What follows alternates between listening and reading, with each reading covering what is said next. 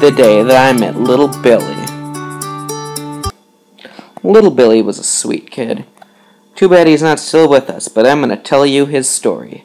It was a fine August day when I met a little handicapped kid. His name was Little Billy, but people called him Shits a lot because he had to poop into a bag.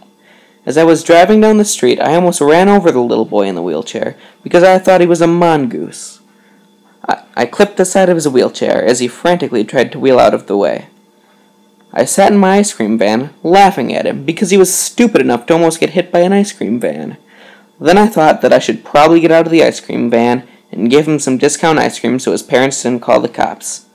As I got out of the van, I said, Hey kid, do you live in a toilet? He looked at me, scared and confused, and said no.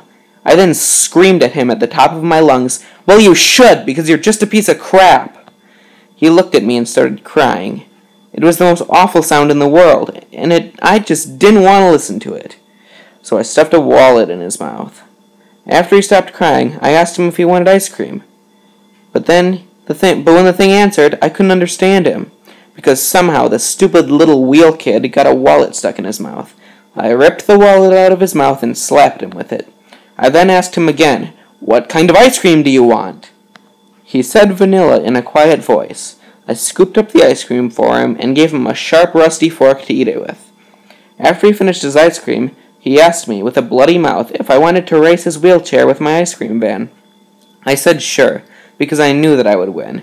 We lined up on the road, and as soon as I said go, I or as soon as he said go, I floored the gas pedal. As the kid was wheeling as fast as he could, I swerved and ran him over. As I drove on, I looked back in my rearview mirror and saw his mangled, dead body surrounded with blood. I didn't get in trouble, though, because he was just a paraplegic and nobody cared about him. So there we go. Now you guys have heard the story of Little Billy. He was a sweet kid while he lasted.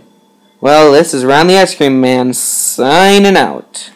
How do I stop this recording? How do I. Oh, there's my ice cream truck music. How do I stop the recording? Hey, does anybody know how to stop this recording?